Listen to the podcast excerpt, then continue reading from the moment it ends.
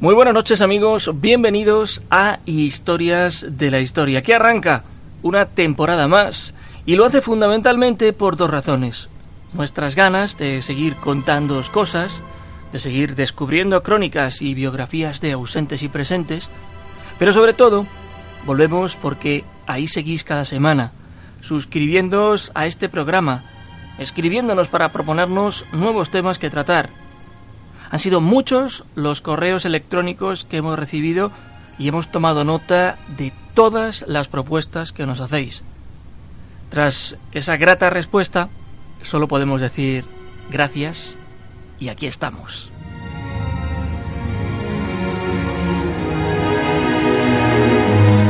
Esto recién acaba de comenzar. Tenemos por delante muchas semanas de aventura, muchas crónicas, alguna que otra entrevista, siempre con la misma ilusión, con el mismo espíritu y las mismas ganas. Aquí estamos de nuevo, por quinta temporada. Y queríamos comenzar esta nueva andadura con una de esas historias escritas y vividas en una España dolorida por la sinrazón del terrorismo, una España de años difíciles. Queríamos comenzar con una historia que bueno, pues, pues es difícil en sí misma. Una historia escrita en muchos lugares y terriblemente finalizada el 10 de septiembre de 1986 en el mismo lugar en el que empezó, un pueblo de la provincia de Guipúzcoa llamado Villafranca de Ordicia. Esta noche aquí, en una nueva temporada de Historias de la Historia, Joyes o la herida nunca sanada de ETA. Y desarmado el ejército rojo, han alcanzado las tropas nacionales. Señor diputado, hay un, un, teniente coronel que con una pistola sube hacia la tribuna, en estos momentos apunta.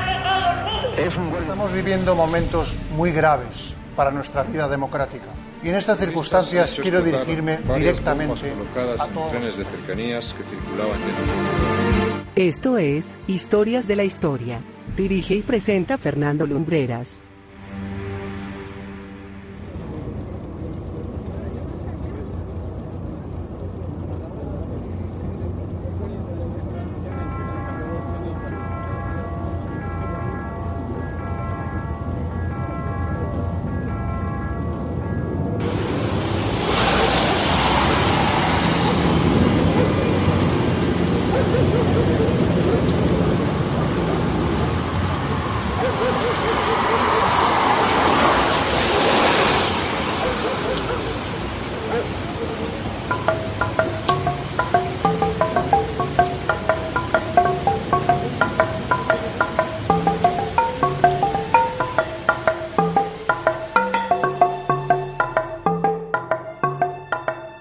Villafranca de Ordicia es un pueblo de la comarca del Goyerri, en el sureste de la provincia de Guipúzcoa y con una población cercana a los 10.000 habitantes. Encuadrada entre verdes valles, la memoria de este pueblo aún se hace áspera y sombría al recordar a sus hijos embarcados en la sinrazón de la violencia etarra en los últimos años del franquismo y en los más difíciles de la entonces joven democracia. Una de aquellas jóvenes era Dolores González Cataraín, Joyes, como la conocían. Nació allí en el seno de una numerosa familia, aunque ella fue la segunda en llegar, con unos padres completamente ajenos a la situación política que se fraguaba en Euskadi en la década de 1950. Angelita, su madre, regentaba una tienda de ultramarinos de origen familiar, y Luis, su padre, Pasaba largas temporadas fuera de casa. Era viajante.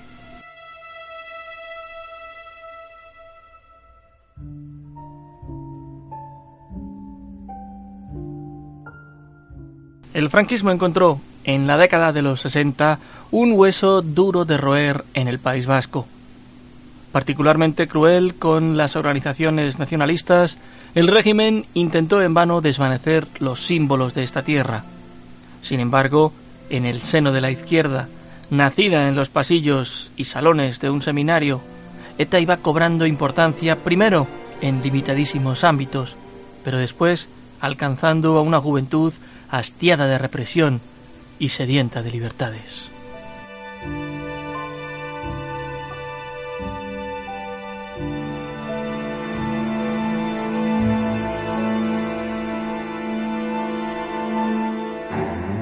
Iban a cambiar muchas cosas en ETA como cambiarían muchas cosas en España y por extensión en el País Vasco. Y allí, con 16 años, Joyes creció en un ambiente tremendamente influenciado por la izquierda abertzale.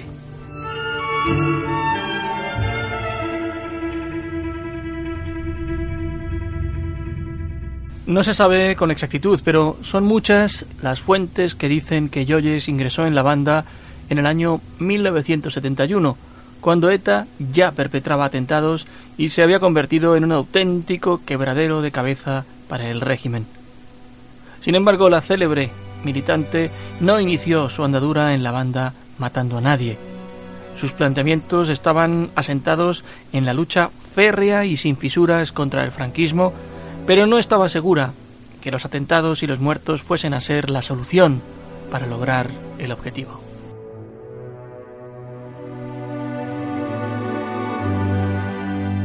Mantiene entonces una relación con otro militante de ETA mientras compagina su activismo en la banda con sus estudios de magisterio en San Sebastián, lejos de su querido pueblo. Ese joven era José Echevarría, alias Belza. Sin embargo, el 28 de noviembre de 1973, el terrorista muere en Guecho al explotarle una bomba que transportaba.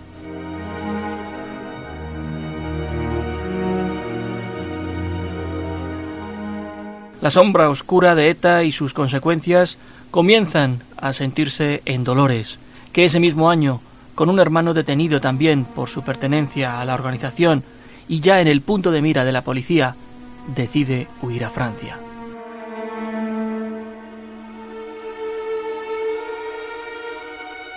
Durante aquella etapa en el País Vasco francés, Joyes tiene ocasión de conocer a la cúpula etarra.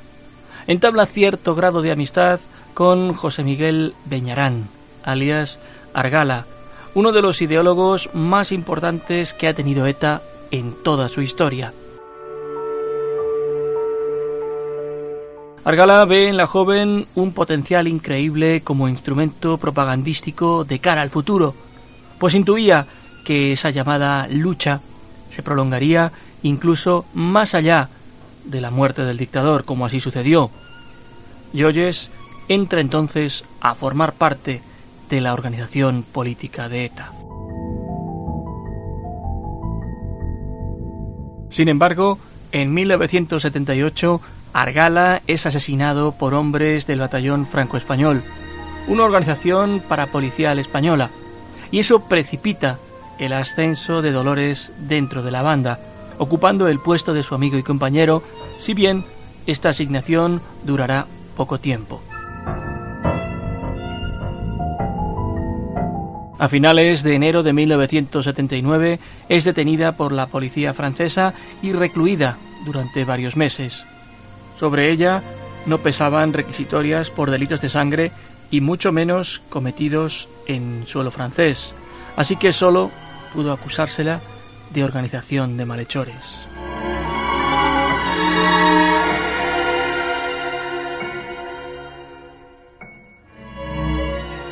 Durante mucho, mucho tiempo, Francia miró para otro lado con respecto a lo que estaba sucediendo en España con la violencia etarra.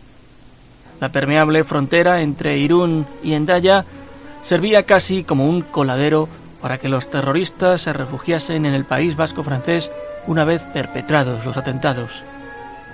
El país galo estimaba que ETA era un asunto interno de España y hasta la pertenencia de nuestro país a la Comunidad Europea en 1986 no se dieron pasos realmente importantes en la colaboración antiterrorista entre ambos países.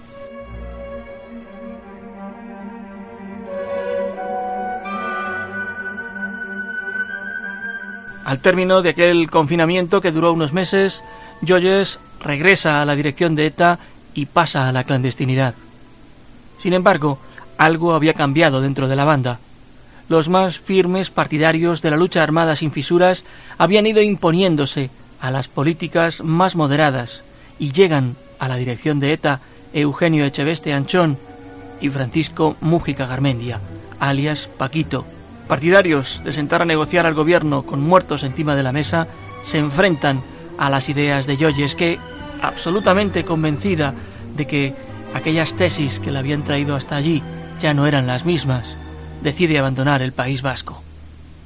Así recuerda una amiga suya, Vicky Echeverry, aquellos momentos previos a su marcha. Antes de dejar la casa nos dijo también que había que recoger a Yoshu eh, Ternera, que le iba a acompañar también. Cuando le pedimos por qué llevar, había que llevarle hasta esta estación, nos dijo que era mejor por eh, medidas de seguridad porque en las estaciones de Biarritz o de Bayona andaban muchos policías y en aquel entonces no interesaba que se supiera que se marchaba.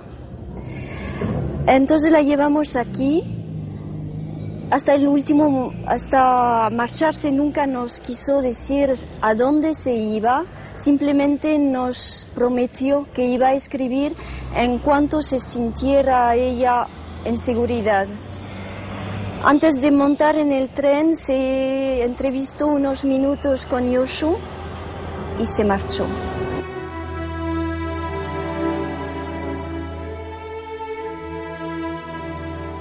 Llega a México en 1980 tras haber intentado sin éxito establecerse en Cuba. Y en el país azteca estudia filosofía y sociología, llegando incluso a colaborar en publicaciones para las Naciones Unidas en México. Sin embargo, la nostalgia de los verdes valles entre los que se crió y el firme sentimiento de arraigo a su tierra nunca la abandonaron.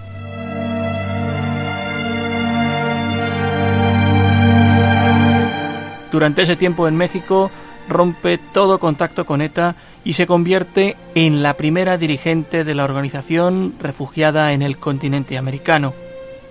Hace como si aquellos años quedasen encerrados en una confusa niebla. Pone los cimientos para construir una nueva vida. Legaliza incluso su situación como estudiante.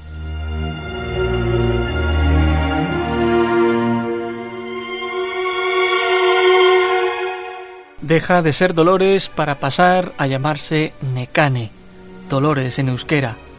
Pero ahí está, latente el recuerdo por la tierra que dejó, enfrentándose con el anhelo de construir una nueva vida. En España, la policía incluso recibe la oferta de un agente mexicano que, a modo de sicario, se ofrece para eliminar a la exetarra. Le inventan atentados con víctimas mortales que no cometió, y en el colmo de la invención, el diario El País publica en 1984 que Yoyes ha reanudado su militancia en ETA. Nada más lejos de la realidad.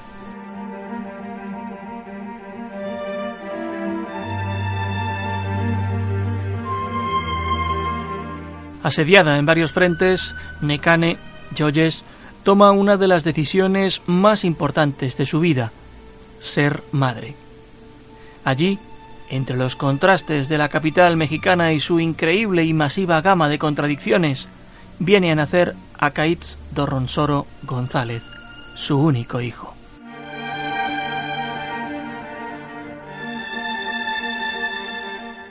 En 1984, Joyes regresa a Europa y se establece una temporada en París, donde le es concedido el estatus de refugiada.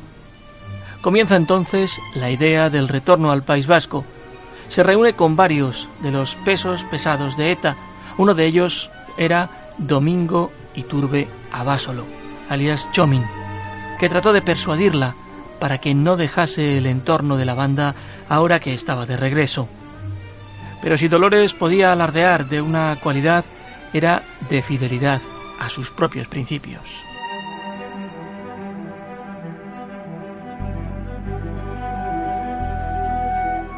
Ese año, ETA ordenaba la ejecución de Miguel Francisco Solaún, en su día el cerebro de la fuga de presos de la cárcel de Basauri en 1968.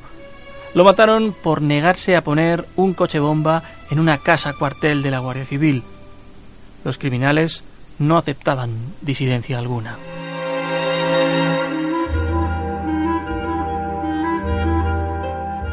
En octubre de 1985, Joyes decide cruzar la frontera a sabiendas de que es un objetivo de ETA y se establece en San Sebastián. Pero pese a que había recibido garantías sobre el secreto de su regreso a Euskadi, muy pronto, apenas una semana después de su llegada, empiezan a correr los rumores y los medios de comunicación dieron incluso la noticia.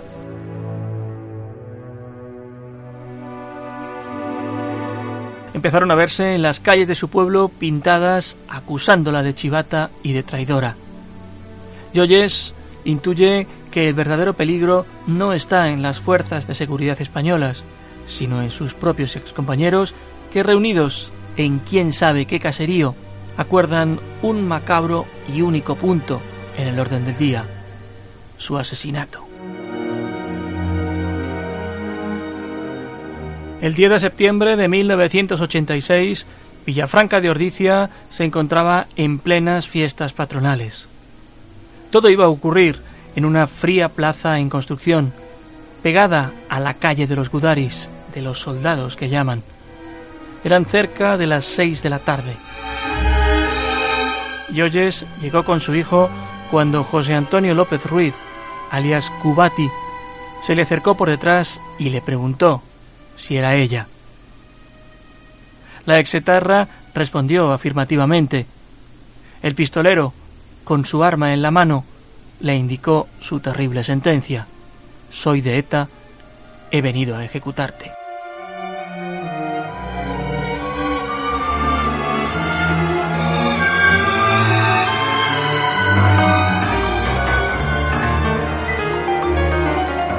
María Dolores se abalanzó sobre su asesino que disparó rápidamente tres tiros, hiriéndola en el muslo y en el tórax. Una vez que cayó al suelo, Cubati la remató con un disparo en la cabeza. Yoyes quedó tendida sobre un gran charco de sangre. Miembros del Servicio de Asistencia en Carretera solo pudieron certificar su muerte y tratar de calmar el llanto del niño. La policía recogió posteriormente tres casquillos de bala en el lugar de los hechos.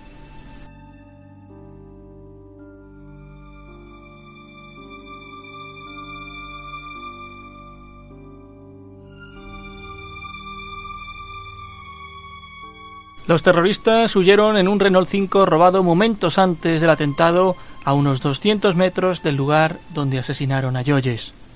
Dos etarras encañonaron al propietario, le obligaron a introducirse en el interior de su coche y colocaron el automóvil en la misma calle, a la altura en la que se encontraba la exdirigente de la banda. Una vez cometido el atentado, el propietario del coche fue abandonado en la calle, mientras los asesinos huían en dirección a la estación de Beasaín, donde fue encontrado posteriormente el vehículo. En el maletero del mismo, los terroristas habían dejado un artefacto compuesto por dos kilos de goma 2 que la Guardia Civil hizo explotar de forma controlada en la madrugada del 11 de septiembre.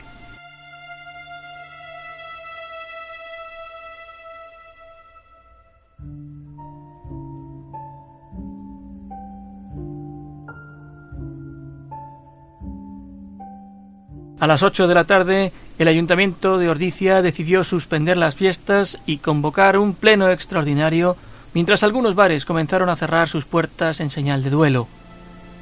El pleno extraordinario se inició pasadas las diez de la noche y en el mismo se aprobó una moción de condena del atentado en la que se calificaba a sus autores de totalitarios y fascistas. La moción fue aprobada con los votos del Partido Nacionalista Vasco, el PSOE y Euskadico Esquerra, y rechazada por los representantes de Ribatasuna.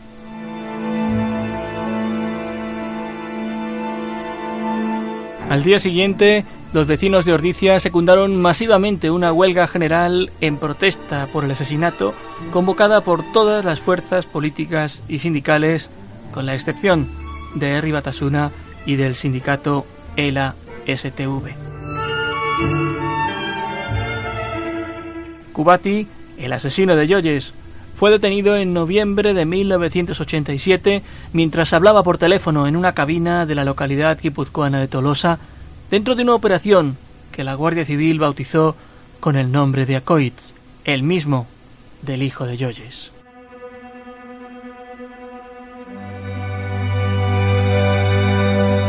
Hoy, aquel niño que presenció el cobarde asesinato de su propia madre es un reconocido científico en los Estados Unidos y no quiere mantener entrevista alguna con ningún medio para recordar aquellas terribles circunstancias.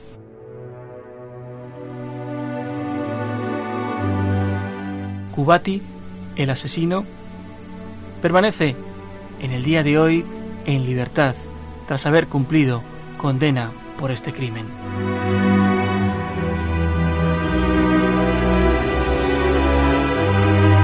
Dolores González Cataraín Joyes.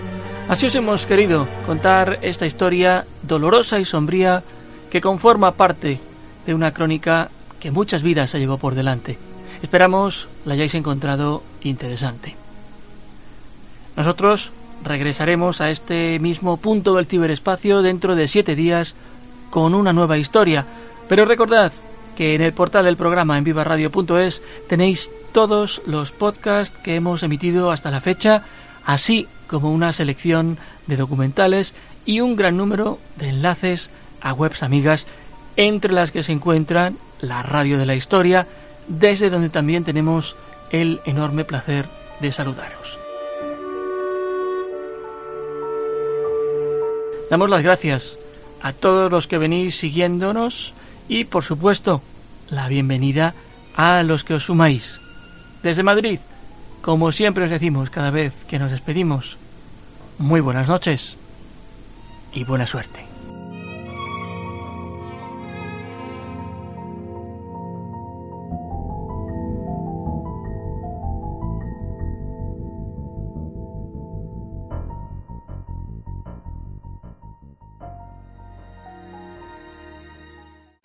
Viva Radio, tu radio de viva voz.